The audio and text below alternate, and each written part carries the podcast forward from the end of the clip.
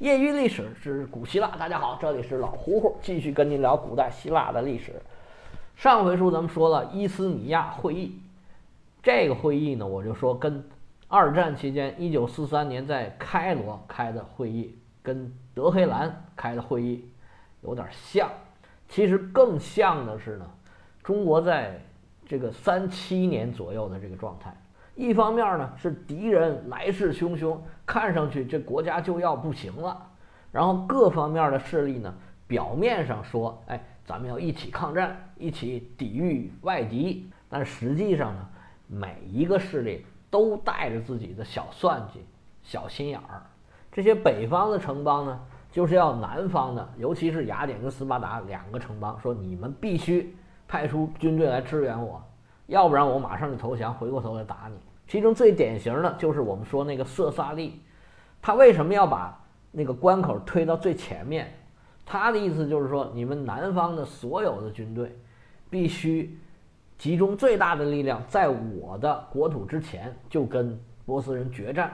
然后保住我的力量。但是中部和南部的这些城邦呢，他自知不敌呀，打不过啊，结果就把色萨利首先第一个给牺牲了。那么中部这些城邦呢，他也是要求斯巴达，你赶紧给我派最大的力量，然后雅典你也派最大的力量来保卫这个希腊的土地。在这里面你就可以看得出来，尤其是雅典和斯巴达两个城邦这里边这个算计。这次波斯最直接的目标就是雅典，因为上次马拉松之战它就是跟雅典打的。那雅典的目标呢，就是拖越多的城邦下水就越好，尤其是要拖斯巴达进来。而雅典自己呢，又选择了一个波斯最弱的环节去跟波斯来打。他组织了海军，然后就说，哎，我的海军人都不够用，所以我就不再出那个陆军了。这个应该说是最大程度上的躲开了波斯的锋芒。那斯巴达也不傻呀，上次是你雅典惹的事儿，我跟波斯没有什么梁子。当初帮助爱奥尼亚起义的人是你，烧萨迪斯的人是你，搞马拉松会战的还是你，但是我斯巴达就是在马拉松会战之后，看了一下波斯军人的遗体，关我斯巴达什么事儿？所以斯巴达还是在战争前夕是想死守这个科林斯地峡，他希望啊，这个薛西斯烧了雅典之后，这个气儿消了啊，就回去了。所以大家就看得出来，这个斯巴达呀，在温泉关的时候啊，他的态度是比较消极的。有一种说法呢，是斯巴达国内啊根本就不同意派兵去，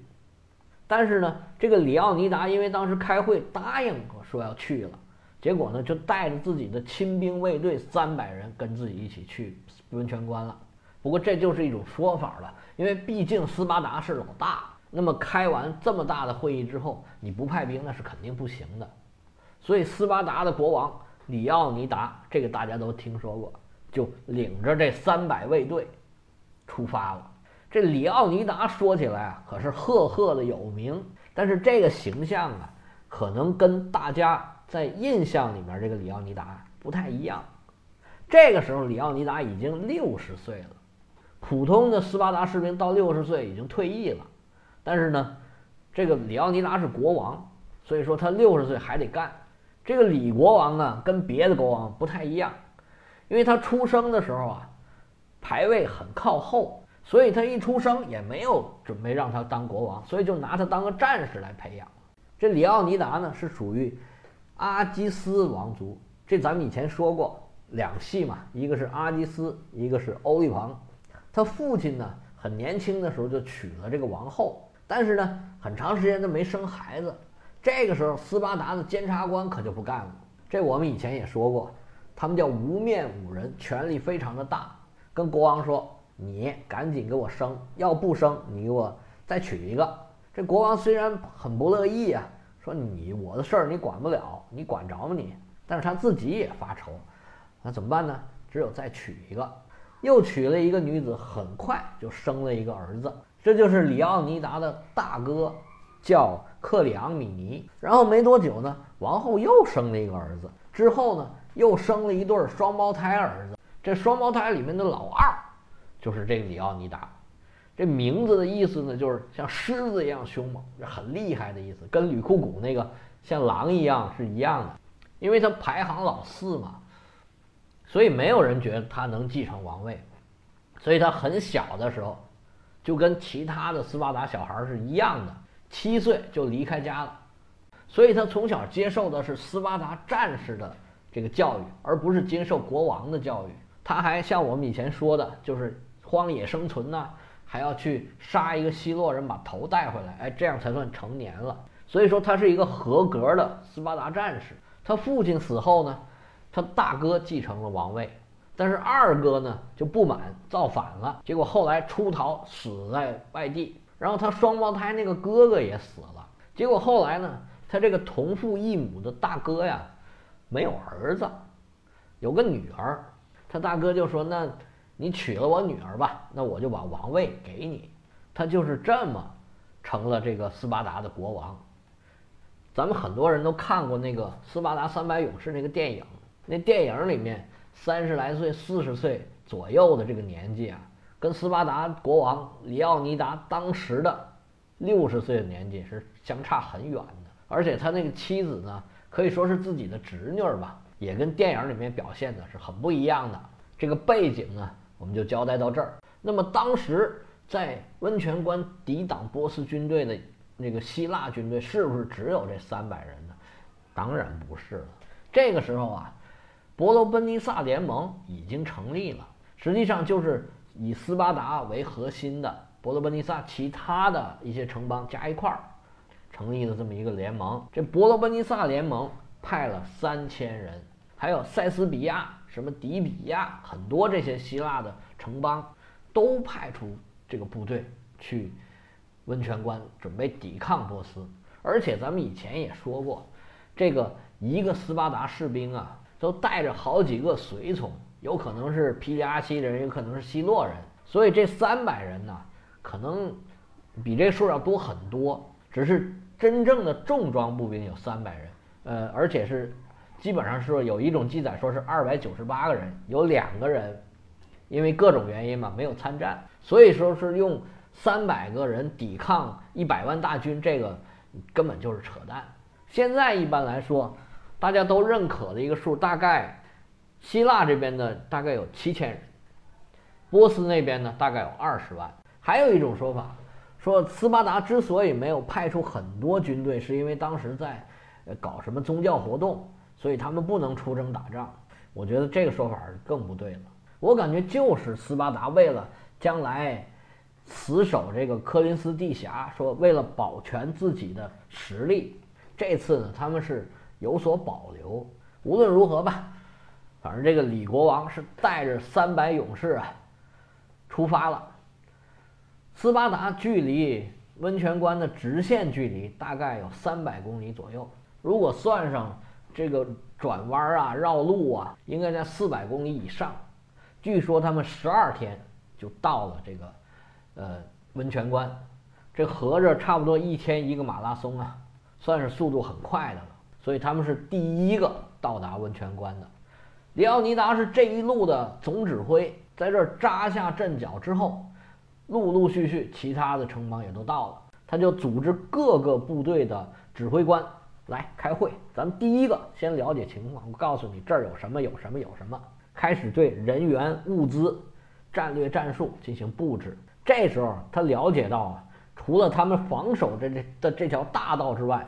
还有一条小道可以包抄到他们身后去。他特意派了2000部队防守那条小道，以防波斯人一旦包抄过来，他们就腹背受敌，没办法打仗了。布置停当，安营扎寨，静候敌人的到来。这时候波斯军队几10万大军浩浩荡荡的就朝这个温泉关开过来了。他们也有探报，这时候已经了解到希腊的军队到哪里，准备防守了。这薛西斯首先第一个想着就是让对方来投降，我兵不血刃直接就过去了。他们选好了地点，扎好了大帐，薛西斯立马就派信使找里奥尼达干嘛呢？劝降。是拿中国评书话来讲，就是哎呀，我与你列土分疆，做一字并肩王，你的手下各个良田美宅，哎，我不会亏待了他们。如若不然啊，我们一刀一个，管杀不管埋。这时候，里奥尼达说了一句很有名、流传千古的话，翻译成英语叫 "Come and get them"， 来吧，来拿呀！因为我就会点英语，其他的都不会，只能说一点英语。没错，就是大家都知道这结果，他拒绝了投降。这薛西斯还不死心，几次三番，软磨硬泡，软硬兼施啊，威逼利诱，就这么磨了4天。到了第5天，波斯人决定说：“我不跟你扯这个离根楞了，咱们开打吧。”其实战斗的过程啊，乏善可陈。第1天，波斯人派了军队硬攻这个斯巴达的里奥尼达，带着防守的部队硬防，波斯损失很大，没攻下来，鸣金收兵。第2天，波斯派了更多更厉害的军队。硬攻这个里奥尼达，带着部队硬防，那么波斯损失更大，又没攻下来。到了第3天，其实大家都听过这个情节，有的说是一个当地人带着波斯人走了一条小道，有的说是一个叛徒带着波斯人走小道。总之，波斯人是发现了咱们刚才说的那条可以包抄到这个防守部队后面的一条小道。因为那儿有2000那个防守的希腊部队，还能顶一段时间。里奥尼达收到这个消息，知道自己已经顶不住了，于是他就把各支部队的指挥官再次聚集到一块儿，跟他们说一旦波斯军队从后面包抄过来，我们是绝对防守不住的。你们现在呢，想撤的你就撤吧，如果不撤，咱们跟他们一起拼了。这时候大部分的部队都说：“哎，咱们撤吧。”这时候呢，有塞斯比亚和底比斯两支队伍说：“哎，我留下陪你们一起战斗到底。”他们一共大概是1000出点头吧，决定视死如归，跟波斯人拼了。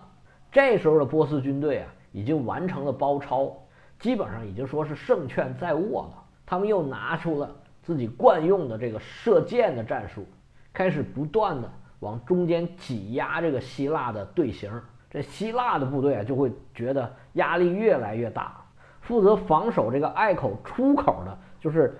一家挡一面嘛，斯巴达挡这边，底比斯挡那边。那底比斯人呢，首先投降了，最后就剩下几百塞斯比亚和斯巴达的战士。他们这个时候呢，已经做好了誓死的准备。这时候里奥尼达呢，已经是身负重伤，已经没法动了。不是像电影里面演那样的，最后还去跟波斯人刚一下。这时候斯巴达的军队就围成一圈，保护这国王的尸体，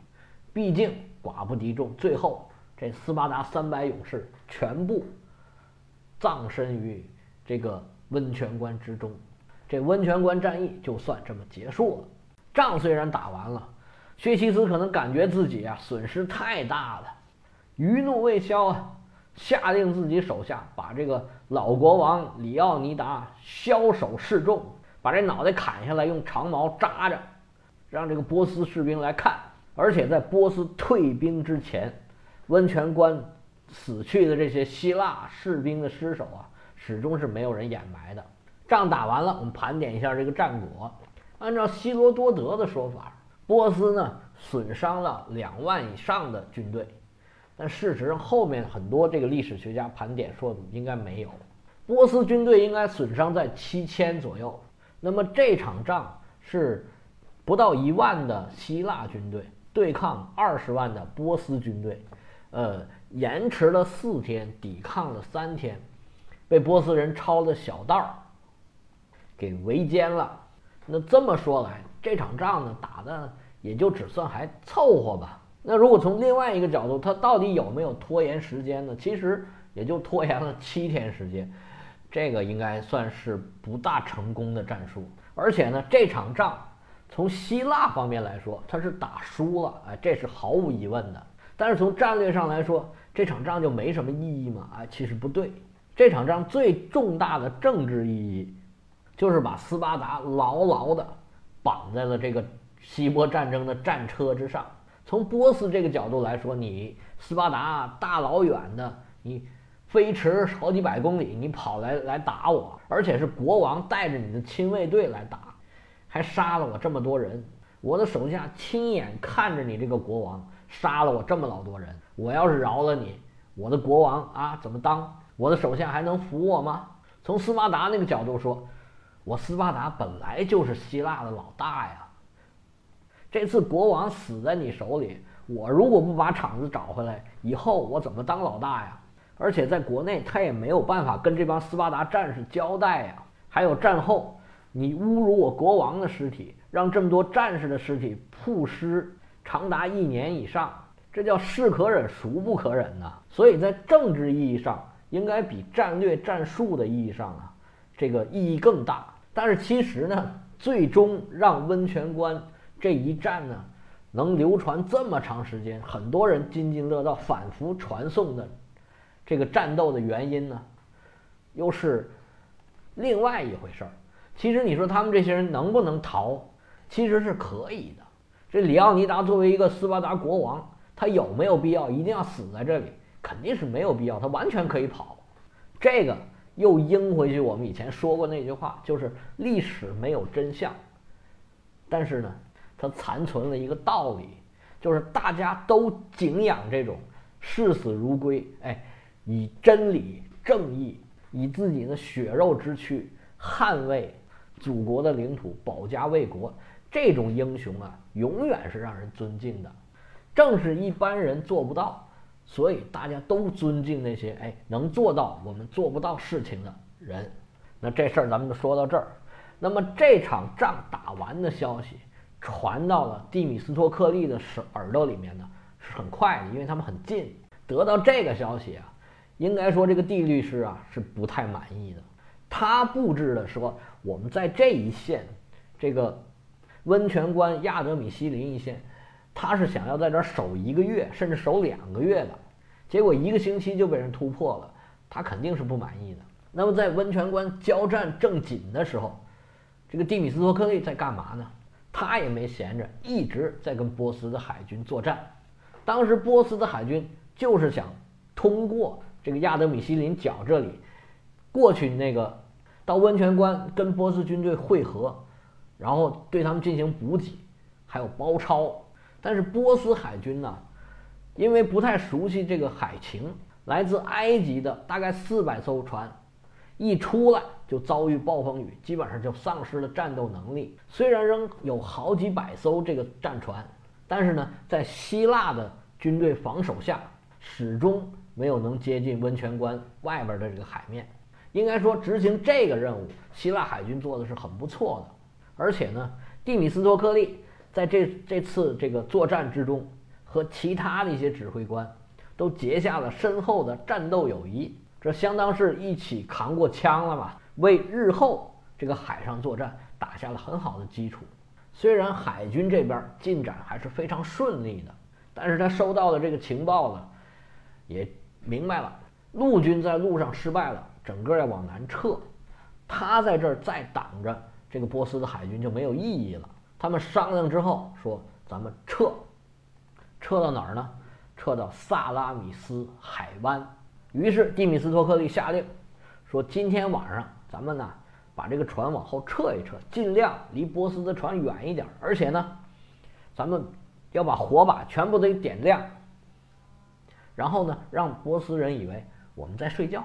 等到后半夜我们偷偷撤走，他们再来发现的时候追赶我们已经晚了。这时候呢，蒂米斯托克利又想了一个办法，他在大部队撤退的时候，另外布置了2艘船，在将来这个波斯船队可能经过，而且要补充淡水的这个泉眼的旁边，用大大的希腊文写下布告，上面就要写说，